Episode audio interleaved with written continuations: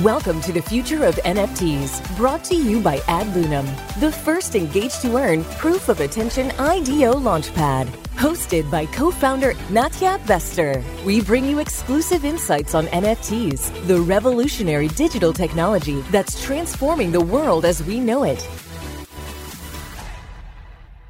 Hey Web3 world, this is Nadja Bester from AdLunam, and you are listening to The Future of NFTs, the show that looks beyond current NFT use cases to what non-fungible token technology is evolving into. All this as seen through the eyes and built by the brilliant minds of the fascinating guest speakers we speak to each week. AdLunam is building the industry's first IDO launchpad with a proof of attention allocation mechanism. We also deep dive into the world of NFTs because, as an investment platform, we are contributing to the future of NFTs through our engage to earn model, which is powered by dynamic NFT investor profiles and allocation fractionalization. So very excited to be having with us on the show today. Shahar, I'm going to probably butcher your name, so I apologize in advance and please correct me. Shahar Nechmad.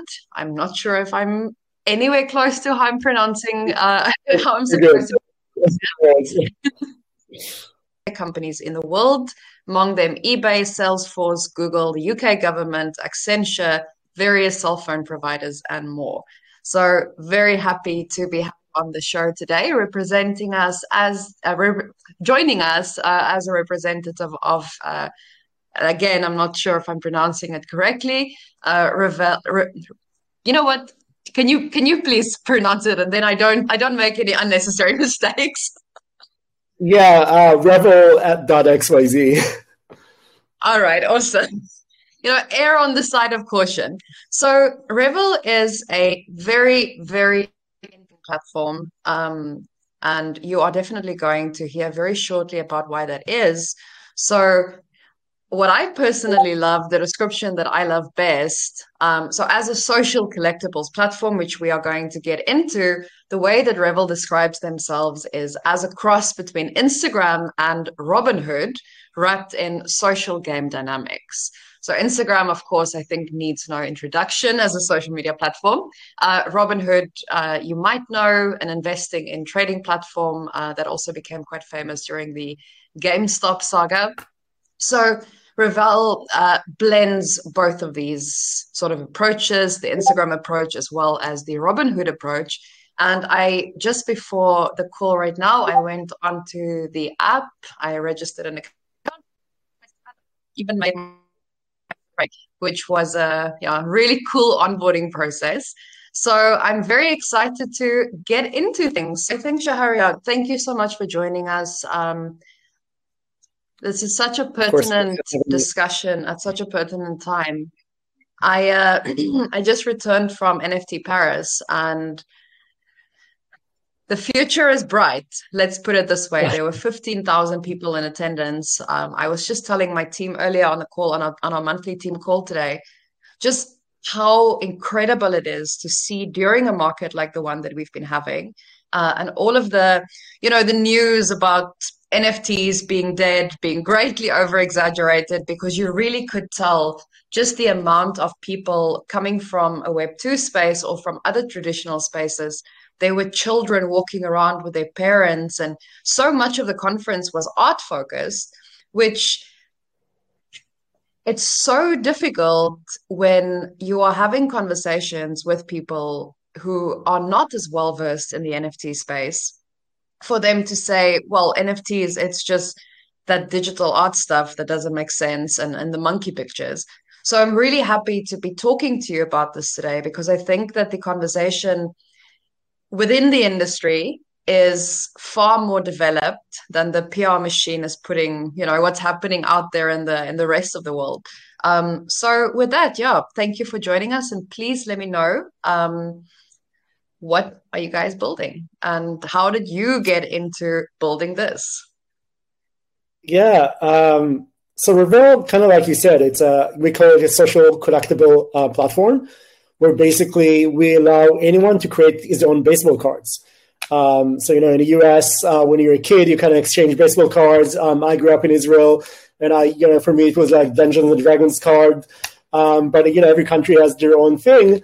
And we basically allow anyone to create their own digital collectibles. So you can use a lot of our AI tools to create your own art, or you can bring the same kind of photos and videos you used to post to TikTok and Instagram and, other social networks. And instead of just posting them to a feed, you can actually convert them to some sort of playing cards. And this, of course, backed by Web3 and NFTs. But then you can very easily start to trade and sell them to other people in a very social way. So we really kind of try to mimic what I kind of call it the experience in high school was, where, I can come and say, I'll give you 5 of my cards for 2 of your cards, and, I won $1 more. And you can say, well, I don't want these deals, but if you give me these 10 cards, I'm going to give you these 5 cards. We can kind of haggle and trade with each other and, stuff like that. So it's a very social experience. We also, kind of added like the typical social network features of following after people, follow the influencers you like, the creators you like, getting messages from them, chatting with other creators, all this kind of stuff. So it feels a bit more like a game, and there's a lot of other gaming mechanics that we kind of implemented than, your typical OpenSea or Blur or, typical NFT marketplace. Yeah, well, this is precisely why I'm so excited to have you on the show, because I think what we've been seeing over the last, I would say especially the last year or so, is there's been a proliferation of NFT marketplaces. And we have been seeing the same because AdLunam, is essentially a launchpad. And we've been seeing the same where when we initially, envisioned the birth of AdLunam, launchpads were far more. There was one over there and one over there, and there was a new one over here, but there weren't too many. And ever since, every platform seems to have a launchpad. And what we've seen, because our focus as a launchpad is so incredibly on engagement, on the social aspect, we've seen that we've been able to ride this wave and come out still very relevant on the other end. And this is something that I'm seeing with you guys as well, because if I'm an artist on the one hand, which marketplace do I choose? If I'm a collector, again, which marketplace do I choose? And I think the fascinating thing about Web3 in the art space especially is there's a tremendous social dimension. I always think of Web3 as a great democratizer in so many different aspects. Everything it touches, it ends up democratizing. And no less in the art space, where in the traditional pre-Web3 industry, I know that there's still gatekeepers in Web3 as well, but the gatekeepers in the old art institution was far more strict about who is being let in. And the glass ceiling was really quite low. And as soon as Web3 started being introduced, this is why we saw this explosion of art in 2020 and even into 2021, because people were finally able to express themselves and get in front of others. But I think this sort of one way and even slight two-way to an extent, because we have kind of Web3 Twitter where people are able to talk directly to the artists, but it was still not as free-flowing and free-sharing of the community aspect. And I think this is what you guys are doing with the platform, is really building into the core of your DNA as a company this engagement and social aspect. So I'm very curious, you mentioned creators and influencers. I have been working on a book where I look, explaining Web3 and looking very closely at what this is going to mean for creators and the creator economy going forward. And this, Web3 as a whole is just a huge opportunity for creators, either existing creators that are already creating and already have brands and platforms, or new ones that continue to come in. Because, since COVID, people's eyes have opened. They realize that there's a different way than to go to the office, 8 to 5 and come home tired and, you know, sleep on the weekend. So I'm really interested to hear in building the platform and in building, I mean, as I said earlier, I loved going on the app and the onboarding process was completely easy and straightforward.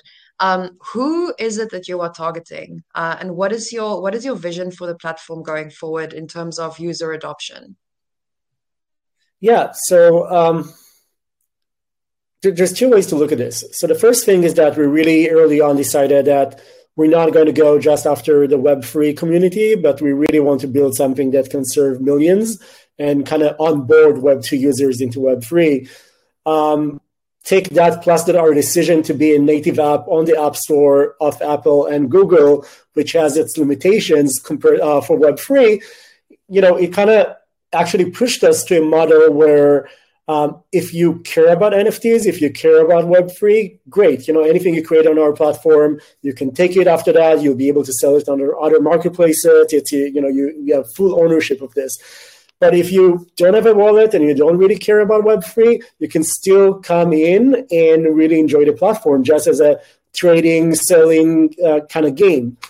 The second thing we kind of implemented is the gaming mechanics are not just in order to gamify the economy, it's also in order to have sensible economy rules from day one.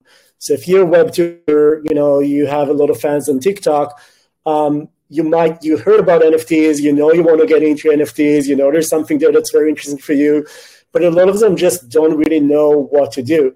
You know, how many NFTs they need to create, at what frequency they need to create them, how to distribute them, all this kind of stuff. So we really try to build something that you can come and immediately start to mint your stuff, and we'll have our own mechanism to actually help you not oversaturate your market, not create too many things, you know, right away, how to actually distribute them, all the rarities for different cards you create. So all this is kind of built in, and I think this is one of the things that the creators who are already on the platform really appreciate and really like. But at the end of the day, you know, we have creators who are, you know, totally professional creators, they're artists, they have millions of followers on other social platforms. And we have, you know, people who are, you know, in college and they just want to create really cool art and distribute it to their friends and, you know, get their friends to actually follow and use this. It's still early on. Honestly, I'm not 100% sure, you know, who's going to be the end, the big target group who's going to adopt this. Yeah, we'll see. Yeah, I think you touch on such an important point because it's difficult at this stage to focus on only one user persona because things are shifting so quickly. You have the diehard Web3 degens, and you know, that's a very specific culture, and it's a specific culture that most people, A, will never be part of, and B, that most people wouldn't want to be part of. Which is why, you know, they are actively not part of it. So I felt that the conversations in Web3 have centered so much in this echo chamber of, well, I'm talking to you because you know what I mean and I know what you mean and, you know, no words are necessary. But then as soon as you move this conversation out of this sort of inner circle and you talk to the average person, it's exceedingly difficult to explain what it is you do without using Web3 lingo. And I face this problem every single day with AdLunam. And even now that I'm writing the book, because I don't necessarily talk to everyone I meet about my work, but when you're writing a book, it very easily comes up in conversation. And as soon as someone hears Web3, that they start peppering me with questions. So I've been finding myself having very foundational one-on-one conversations with people every single day. And it has opened my eyes because we are leapfrogging ahead, light years ahead of where most of the market is. And no one seems to be really having those conversations with people at a scale where it's genuinely creating an educational change. So I love the approach that you took. And really, again, I experienced this when I was doing your onboarding because I always check myself, if I didn't know what I was doing, how would this experience have been for me? And it was really simple and straightforward. And I think this is exactly the thing in my experience that holds so much user adoption back. Because as you say, if you want to go onto the App Store, you aren't going to have all the nifty Web3 features that we've come to love. But at the same time, if it's not on the App Store, probably most people are not even going to know that it exists. So yeah, love the agility with which you are building. Like, it's being built and it's there, and multiple people can come on and use it and make it their own. But who have you been seeing so far? Who is your sort of typical core target user group that's active at the moment? Yeah, I think it's two. Like, the two biggest groups we have right now are Web2 influencers, people who have, let's say, 10,000 to 20,000 and plus to millions of followers, and they kind of wanted to go into Web3, and this is a very easy way for them to start trading the water and see what they can do. And the second is more, I would say, hobbyist traders. And especially ones who are tend to use AI tools. So one of the things that we were very lucky was that just a few months after we launched our beta, Stability Diffusion came, and then Midjourney and DALL-E and the whole generative art movement came to pass. Came up, and we decided to really not just hug it, but really adopt it very strongly. We have a lot of different AI tools. We just released the first ever way to create your own animated avatars and not just like static images. And we see a lot of hobbyist creators use these tools to start to create their own art and get distribution to it. And, some of them probably not going to make, the 2080 or the 190 rule. Probably most of them not going to make a lot of money, but they are going to create some communities and get feedback and just enjoy it. But we definitely also see people start to actually sell it and make some money, even in these early days. Also to what you just said, I think what you mentioned is exactly the difference between 2021, 22 to 2023. It's going to be this move between, let's say, NFT purists and, everyone has to have a wallet and everyone has to do everything in a very Web3 purist way, to NFT is just a technology on the back that actually builds some new digital experiences, but most users not going to even know or care if it's called NFT or any other name the industry will give it.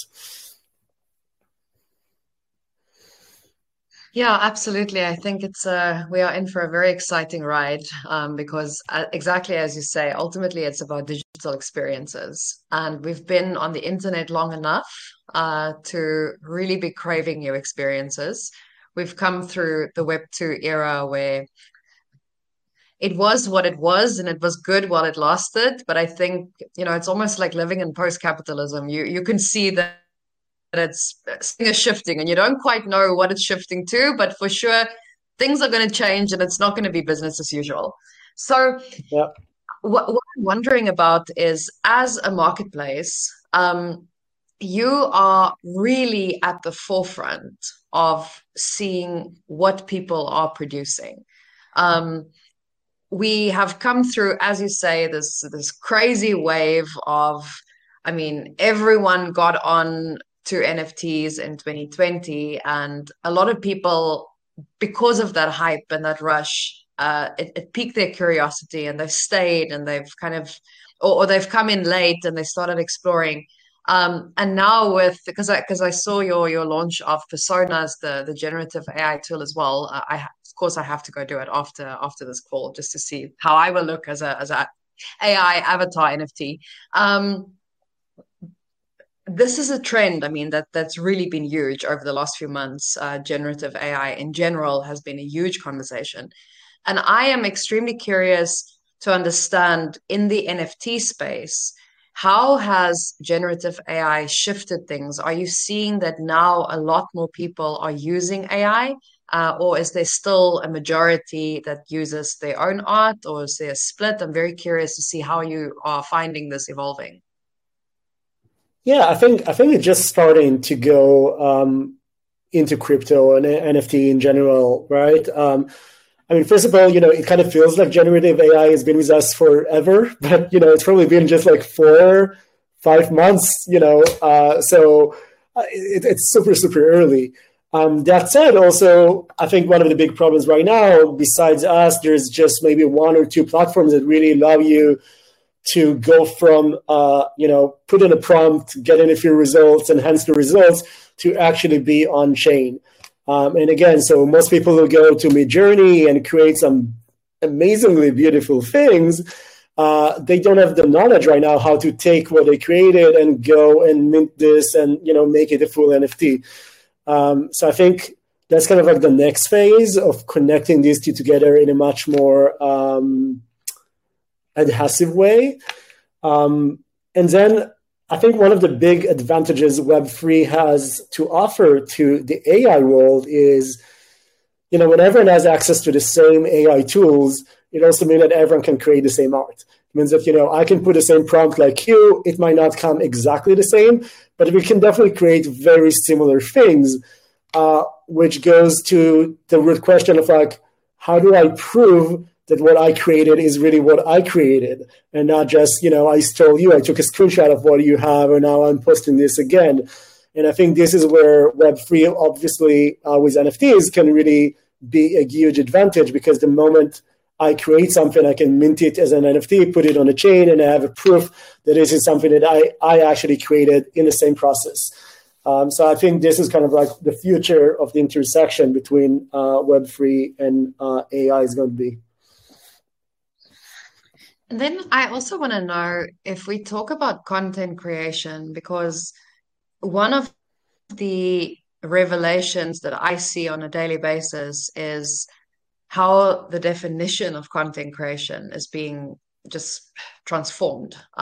Content creation, community engagement, these are things that this has been with us, I wouldn't say as old as time, because probably technology helped quite a bit, but it feels like it's been with us, since the beginning of time.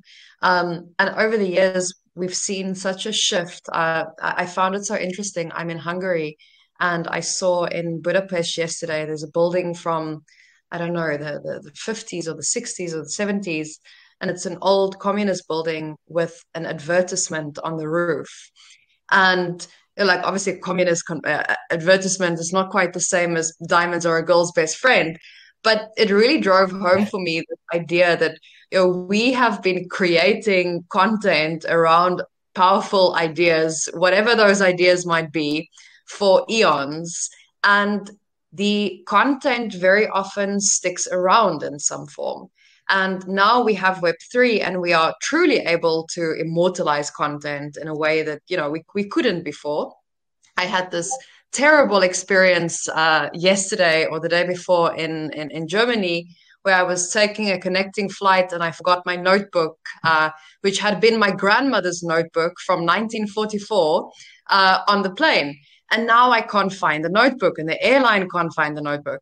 And I was thinking to myself, I had never thought to preserve the notebook digitally, because I owned it in real life. And suddenly with this event, now it's potentially lost to me. And again, it reminds you that being on chain is not only about buying and selling, but there's so many use cases for really just preserving content as well. So in terms of what you are focusing on the platform, how do you see this idea of owning and trading and selling content? How does it fit into everyday people's lives? Because the argument that I always get when I talk to newbies and people who don't know too much about what's happening in the industry and don't really understand the technology is, the right-click save. Why would I want to have something on chain if, I can just save it, or I can look at it on the internet, and why would I buy it if it's free? And so I feel like there's a huge mist around this idea of why should digital collectibles exist in the first place? So could you speak a little bit from the perspective of a marketplace, why is this actually important? Yeah, I think it's Look, when I try to explain NFTs to people, I really like the Mona Lisa example that we all see, in many places, because it is really true, right? Like there is just one real Mona Lisa that's worth 200 million plus, but there's a million other copies of it in every gift store that they don't worth. Like, they're worth $10. I think that problem people have is understanding the physical aspect, where physical art is very much like digital art. And digital art can be as valuable as physical art, in the same way.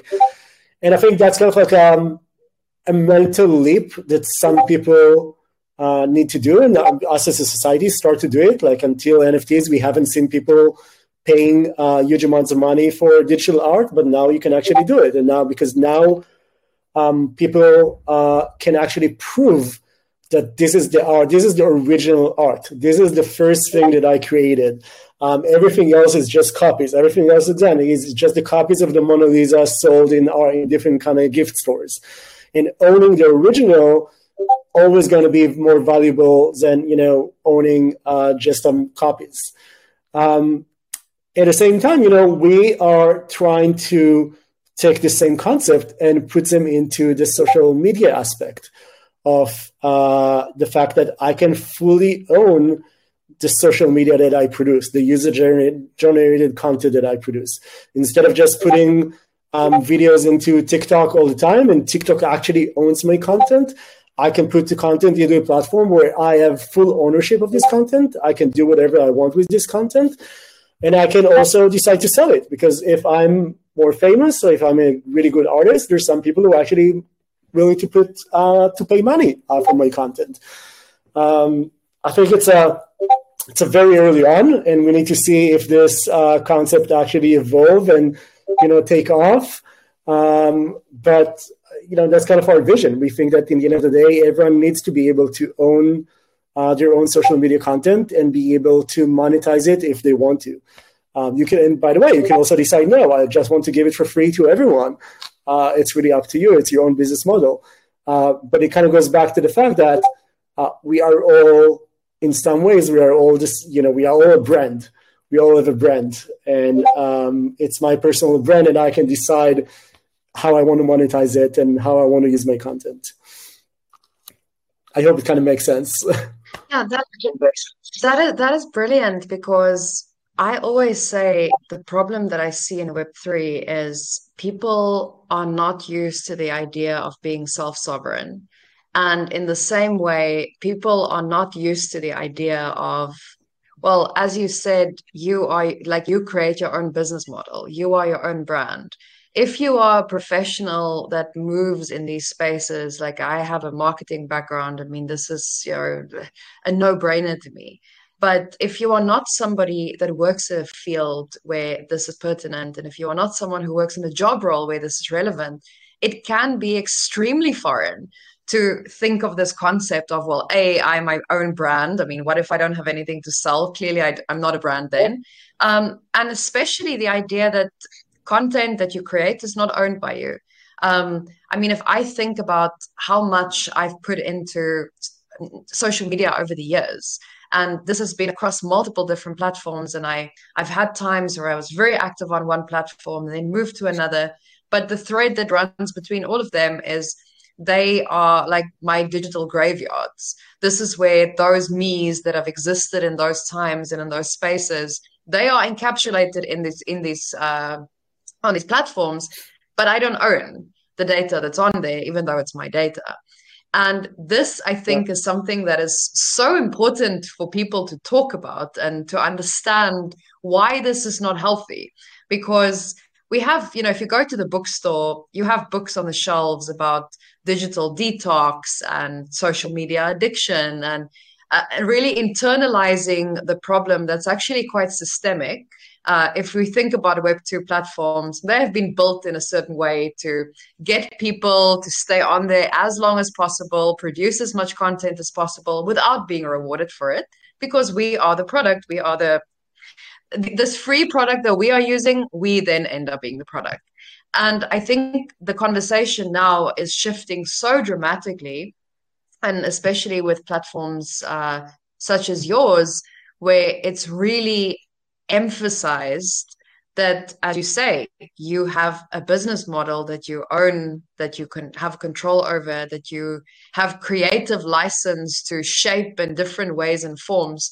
So when people onboard onto the platform, what are some of the biggest difficulties that you see them having? Because I know you said earlier that you really support new users to shape the way that they use the platform. But what are some of the commonalities you see in terms of areas where people are still having difficulty understanding sort of the shift in consciousness, so to speak? Yeah, I think it's exactly the stuff we were just talking about, right? I think that if you're a more of a creative person that you already create content in other platforms, you get it pretty quickly and you get the benefits pretty quickly. But if you're just someone who mostly consume media, and now you come into a platform that asks you to also become a creator and own your creation. I think, we see that people are not sure why, how to do it. Plus I got to admit, thank you for saying that our onboarding is, very easy and great. But I think we definitely still have some places to improve it. I think our gaming mechanics make this very exciting, but there is some learning curve to learn what are the rarities of the different cards. We have a concept of staking and creating series and a lot of other kind of more advanced jokers and a few other things. And we kind of need to figure out how to teach people all these kind of game rules, in a much easier way. But yeah, I think, but in the end of the day, also, I think sometimes in a Web3 world, we also think that we try to educate everyone that yes, everyone has to own their stuff and everyone has to really care about it. And honestly, not everyone has to really care about it. Some people just don't care. They use TikTok for fun. They will never try to sell this. They don't really care about, like you said, having a brand. They just want to talk to their friends. That's totally fine. I think, if you can get ownership for free, perfect. Maybe tomorrow you will care about this. Maybe tomorrow you will want to do something with your assets.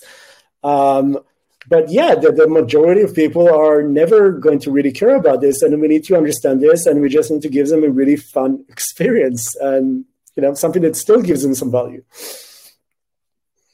Yeah, I think you touch on something that's so incredibly important, and it just reminded me a couple of years ago when I was still using Facebook like the rest of us, far more actively, I was having a conversation with a couple of people who had their post settings to public, and they would share things that I would, never share because I'm very concerned with privacy.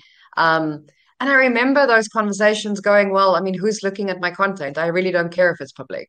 And it's such an important point, generally speaking, to understand that everyone comes at something from different entry points for different reasons. And there's no homogeneous sort of overarching reason for someone's presence or involvement or non-involvement. So as the marketplace, you cater to so many different types of people with different prerogatives. As you say, an existing creator has a far easier onboarding journey because they already get it, compared to someone who is looking for options and maybe don't know the pain points with existing options. And so therefore, all of these new selling points are not as hot and as sexy as they could be. In terms of your user sort of, let's start with a bit of demographics. Do you have any insight on ages and maybe geographies of most of the users on the platform? And are you focusing on specific geographies and age group? Yeah, as a US-based startup, the US market is definitely kind of like our primary one. That said, our user base right now comes from about 100 plus different countries. It's older than you would expect. I got to admit that when we started this, kind of high school and college were, markets we really fought very intensely about. And, we see that the average age is probably, 25 plus and not younger yet. But that could be also just from you know, the kind of influencers who came to our platform, the kind of people who follow them, the fact that we didn't put enough marketing budget into colleges and schools right now. But yeah, it's definitely very international. We see a lot of users coming from places like India, Indonesia, Turkey, Hong Kong, these kind of countries for sure. Which also, by the way, you know, made us, you know, I think as us, you know, when that's one of the problems as a developer when you live in the US. You kind of think of iPhone first all the time, and you put a lot of efforts on the iPhone. And then you launch, and suddenly you realize that 75% of your user base actually have Androids.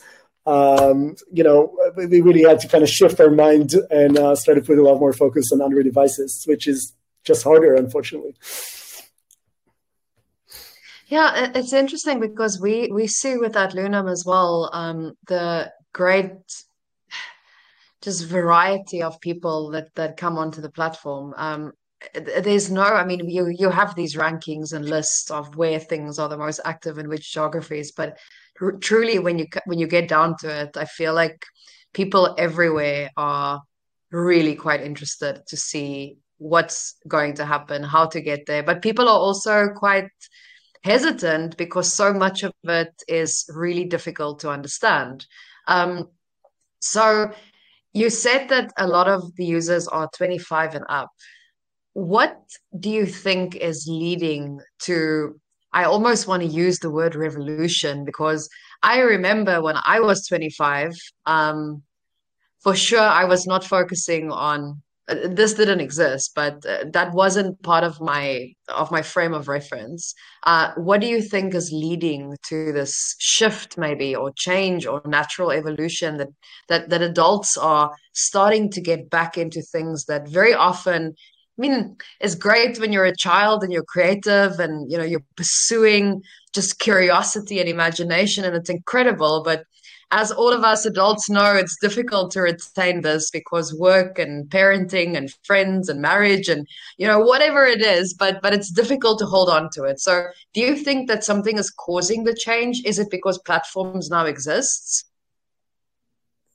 I think it's less about the platforms. I think personally, you know, I think it is the creator economy. So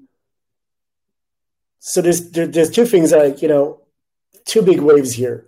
One is the fact that, you know, everyone is reading about their neighbor, you know, starting a TikTok account and suddenly making a lot of money, or selling something online, or creating a dance movement, or etc. There's like these stories just are in the news and the media all the time, which means that a lot more people want to become creators. A lot more people started to think about, maybe I can do the same. Maybe it's not going to be change my profession, but maybe I can get, you know, another extra $1,000 a month from, you know, doing something. So we definitely see a lot of movement of people who start to experiment and explore this kind of lifestyle. Add to that, of course, everything that happened after COVID, the fact that people want to have revenue streams that they can do from anywhere around the world, where they can travel more, where they don't need to go to an office. I think that's definitely a big wave that kind of pushes this industry more forward. And then, you know, it is AI. I mean, I remember the first time I used Midjourney, and I put this prompt and I got this crazy, amazing art. And I was like, oh my God, this is just so cool. Like, right, it is bringing you to be a kid again, because it's just magic.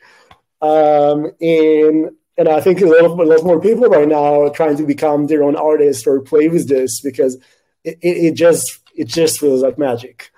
And as this technology gets better and better, I think it will just fascinate more and more people, adults or young.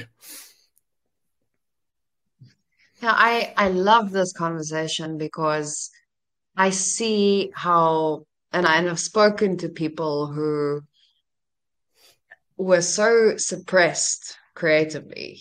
And especially if you are not someone who followed the trajectory of becoming an artist, and you went into a different field, and your artistic abilities and your creativities were really suppressed, because this, I mean, it's simply a fact that it's the society that we live in, where if you're a scientist and a mathematician and a tech person, you're gonna go higher than if you focus on arts and the social sciences, and that's just how things have been up until now. But suddenly we have people who are really, for a lot of people, for the first time as adults, or for some even for the first time in their lives, they are truly starting to tune in on their own terms to their artistic abilities and interest, even, you know, even before you get to the abilities. But I feel like Web3 has really made people interested in art again. I mean, it's not the highbrow art where you have to get an invite to the gallery where the exhibition is opening. It's something that is truly available to everyone. So it is an incredibly exciting time in which to operate. But what do you think are some of the challenges that is being faced by the Web3 art space that is perhaps going to take more time and will not be so easy to fix and mitigate? Yeah, I mean, I think probably anyone in the Web3 world, you know, has been engaged in some way in the whole royalties discussion that, you know, we all have been having in the last few weeks. Personally, I'm very sad to see what's going on with the marketplaces and the fact that royalties are going down to basically zero. I think that this was one of the biggest thing for NFTs. It's actually one of the reasons that I got into NFTs was the fact that this notion that you can create one thing and it can keep generating for you some sort of revenue basically forever. That was the magic that enabled so many new business models. And if we're going to take this away out of NFTs, we stay with ownership, which is important, but we kind of kill, again, the other leg that built this industry and made this such a phenomena. And, you know, personally, I think, and it's something that like I kind of work on it a bit, but I think just the NFT standards have to change. And we have to build a new NFT standard, like not ERC-721, and like the next one, which will actually hold kind of like marketplace capabilities inside a contract. So you can actually force royalties on the contract level for your NFT. That's the future, if you ask me personally. I think we have to get there. Otherwise, we're just killing ourselves. Like, we're really killing a lot of the magic and the industry. Yeah, that's a very, very interesting point that you raised, because I think I 100% agree with you. It's pretty much tragic that these conversations started coming up and has been met with a certain resistance against the idea of royalties, because, yeah, exactly. This is what makes this different from what we had before is it is, again, democratizing and really enabling and empowering people.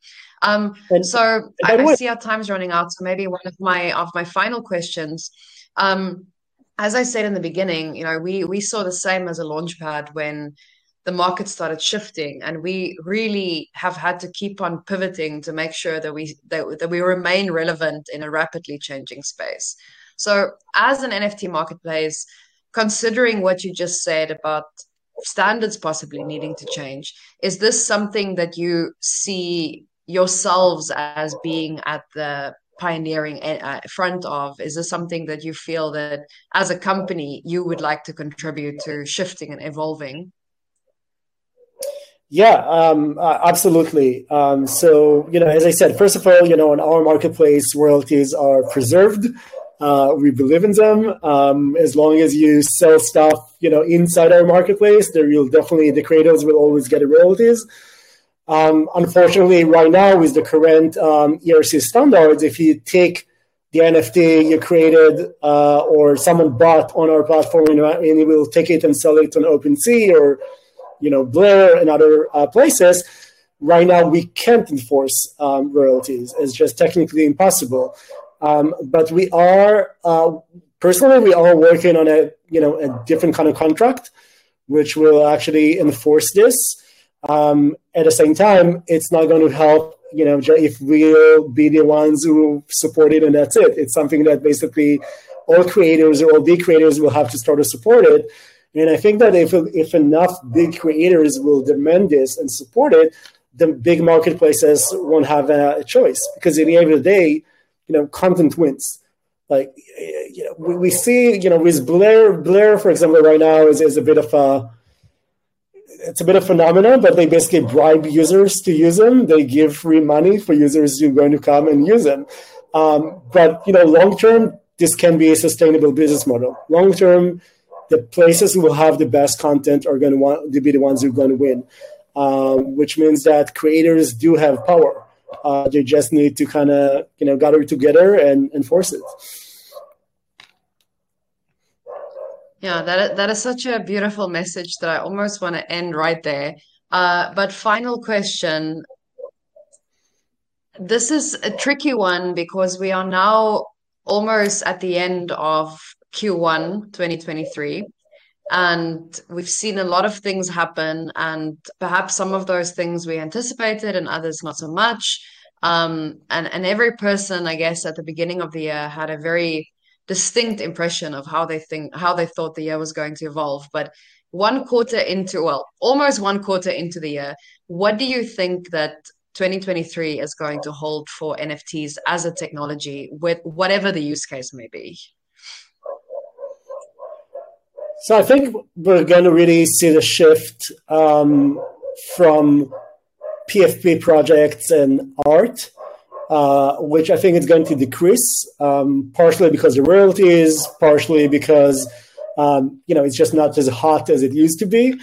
And we're going to see the shift to NFTs as technology to enable different kind of business models behind stuff that will look like Web 2.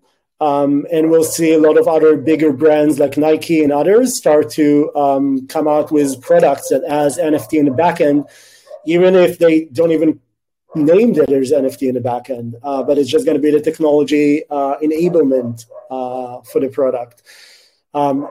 In the end of the day, I think it's great for all of us, because if people will start to own NFTs, even if they don't really know they own NFTs, it will still allow them to get exposure for this market and, potentially start to read about it more. And I think the whole market is going to advance in there.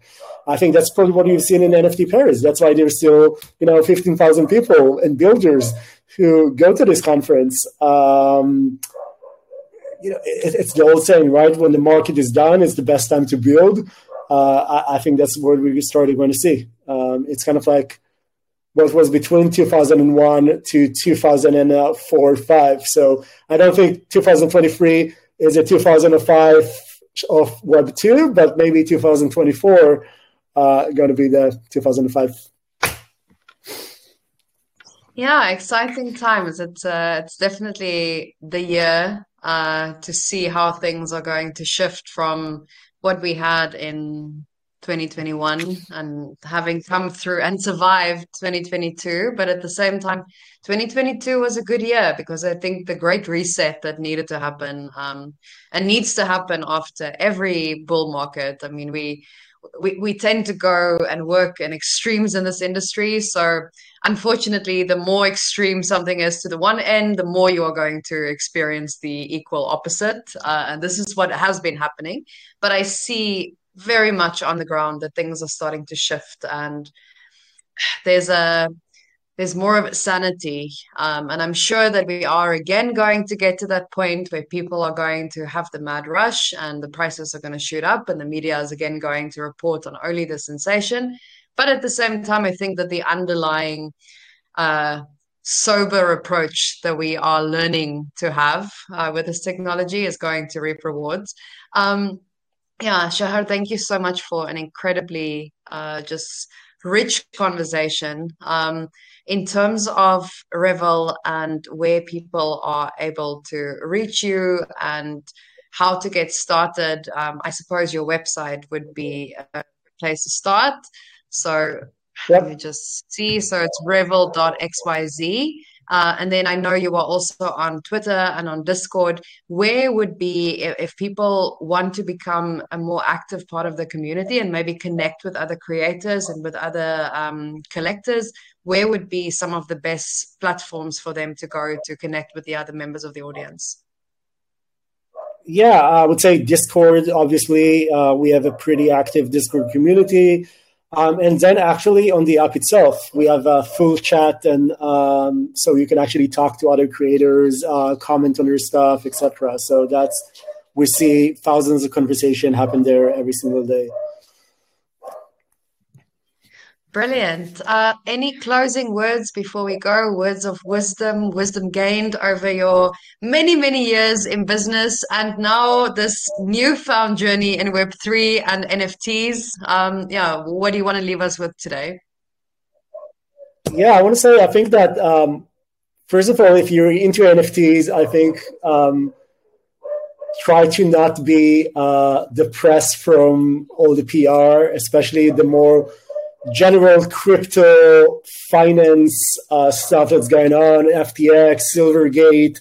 You know, understand that NFTs is can be very distinct from Web3 or from like crypto. Crypto can go down and the prices can go down, but NFTs technology enablement can, you know, flourish.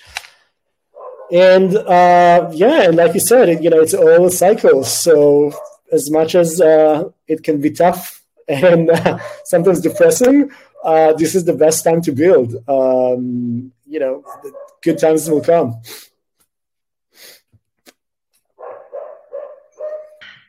Yeah, as the movie, the Kevin Costner movie says, I mean, build it and they will come. And that certainly is what we have been doing. I think the best sense of solidarity that one gets working in this industry is always during a market like this, when everyone who was only here for profits, they've moved on to something else for the time being, and the rest of us that remain standing, we are here because we have a vision and we can see where we are coming from, we can see where we are going or would like to go, and we are taking the steps and building to get there. So for that reason, very, very happy to have spoken to you today. I think what you guys are building, especially when it comes to really focusing and prioritizing the creators, because that's always the problem with any platform that, you know, originally gives a lot of opportunity, but at some point becomes more platform focused than user focused. And I think in this space, in the Web3 space, we really have an opportunity to do things differently. And it's always sad when it's not taken. And it's always very heartening to see companies who really stand up for these beliefs that the reason that they are in the space is because this is a better way of really just enabling collaboration between different people. And who better to foster collaboration between than creators and people who actively choose to consume the content that is being created. So yeah, it's been a lovely privilege and an honor to hear about Revel and about you.